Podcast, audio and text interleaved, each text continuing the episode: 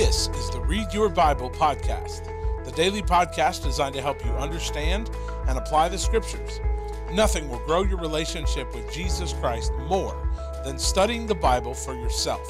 I'm your host, Drew Tankersley, and for the next few moments, I want to invite you to join me as we dive into God's Word together. We'll ask God to help us see what He wants us to see so that we can be who He wants us to be. If you grew up in the church like I did, you likely are pretty familiar with the account of Christ's death. Somehow, dozens of years of Good Friday and Easter Sunday services have seared these accounts into our brain, and if we're not careful, we can miss the marvel of just what happened for us at the death of Christ. And so I want to challenge you over the next few days not to gloss over this story, but to ask God to give you fresh ears to hear all that God has done for us it's worthy of our meditation today. Looking at chapter 23 of Luke, verses 44 and 48. It was now about noon, and darkness came over the whole land until three. But the sun's light failed. The curtain of the sanctuary was split down the middle, and Jesus called out with a loud voice, Father, into your hands I entrust my spirit. Saying this, he breathed his last. When the centurion saw what happened, he began to glorify God, saying, This man really was righteous. All the crowds that had gathered for this spectacle, when they saw what had taken place, went home, striking their chests. The timing and the imagery involved in this text in Luke are pretty remarkable when you consider all that happened. These chapters record the heinous, tragic, and agonizing death of our Lord and Savior and what happens around those events is pretty remarkable. The text records that Jesus' death occurred around noon, verse 44, on Friday. This would have been preparation day for the Passover that would actually begin at sundown on Friday to sundown on Saturday. At this moment in the temple, the priest would have blown the ram's horn, and they would begin to, at this very moment, noon on Friday, begin to slaughter the lambs in preparation to be offered at the Passover the following day.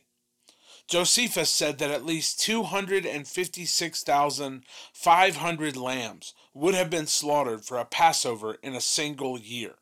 That's in Jewish Wars 6.9.3 in the Torah, the Jews were commanded to kill the lamb on the evening of the Passover and eat the lamb with bitter herbs to remind them of the night that God first redeemed them, all the way back in the Exodus.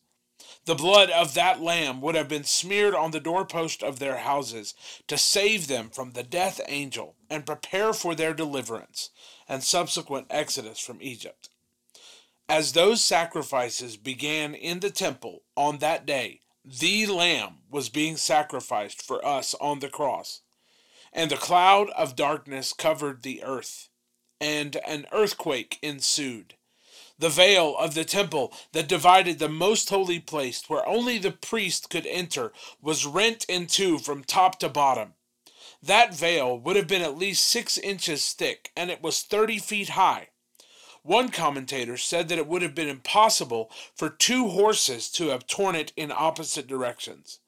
But that day, God tore it from top to bottom, because once and for all, the blood of the Lamb had forgiven man's sin, and the great high priest had given all men access to God. The earthly temple is a shadow or model of what would be in the heavenly temple in the New Jerusalem. These serve as a copy and shadow of the heavenly things, the Hebrew writer said, as Moses was warned when he was about to complete the tabernacle. For God said, Be careful that you make everything according to the pattern that was shown to you on the mountain. But Jesus has now obtained a superior ministry, and to that degree he is the mediator of a better covenant, which has been established on better promises. Hebrews 8, 5, and 6. Chapter 9, verse 12 of Hebrews tells us that he entered into the heavenly temple to atone for our sins with his own blood on the cross. But Christ has appeared as a high priest of the good things that have come, In the greater and more perfect tabernacle, not made with hands, that is, not of this creation, he entered the most holy place once for all time, not by the blood of goats and calves, but by his own blood, having obtained eternal redemption. Hebrews 9 11 and 12. So, in a moment, the shadow, the earthly, was done away with because the heavenly had been fulfilled. The veil was torn, giving access on this end to the Father on that end. What a remarkable gift! This God was now available to all, not just the Jew. The Gentile would have been forbidden to even enter the temple. But now, immediately following this, is it any wonder then that we have directly following these events a Roman centurion recognizing that Jesus was indeed God? The text says that many who were there on that day when they saw what had happened went home beating their chests. This Jewish custom symbolized recognition of wrongdoing and repentance. The action serves as symbolic punishment for their hearts, which were responsible for sin. Remember, this is the same act that the sinner does in the parable of the Pharisee and the sinner from Luke 18. So, how do we apply all of this? This repentance should be the posture of our hearts when we realize what our sin has caused. It was for our sin that this righteous, innocent lamb died. He died in our place as a substitute. Every lamb was slain in every generation as a substitute for the rightful death of those who had sinned. And now, once and for all, Jesus, the perfect, spotless, innocent Lamb sent from the Father, died for us, experiencing the punishment that our sin deserved, and at the same time granting us access to the Father that we rightly did not deserve. In one death, he took our shame, guilt, and punishment, and we accepted his rightful access to the Father. The nature of what we deserved was placed on him, and in the self-same act, at the self-same moment, we were granted what he only deserved access to and fellowship with the Father, as depicted in the tearing of the veil. It was all accomplished for us in these two verses, and now, even as Gentiles, we are welcomed in when we recognize our actions and come to God in repentance. When we realize what we have done, it should move us to beat our chest. In that act of repentance, the blood of Jesus Christ atones for our sins and invites us into the Holy of Holies because of that blood to have fellowship with the Father. What a remarkable gift! What an incredible sacrifice! These are concepts worthy of our meditation and worship. What an incredible Savior!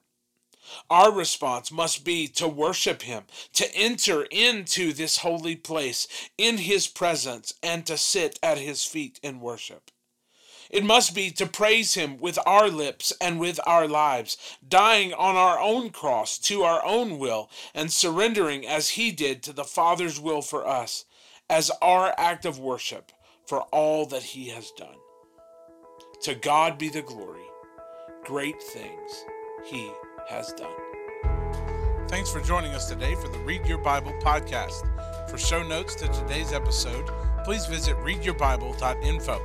While you're there, you can listen to past episodes as well as access a host of additional resources designed to help you grow in your faith. It's all there for you at readyourbible.info. That's readyourbible.info. For more information about South Seminole Baptist Church, just go to southseminole.com.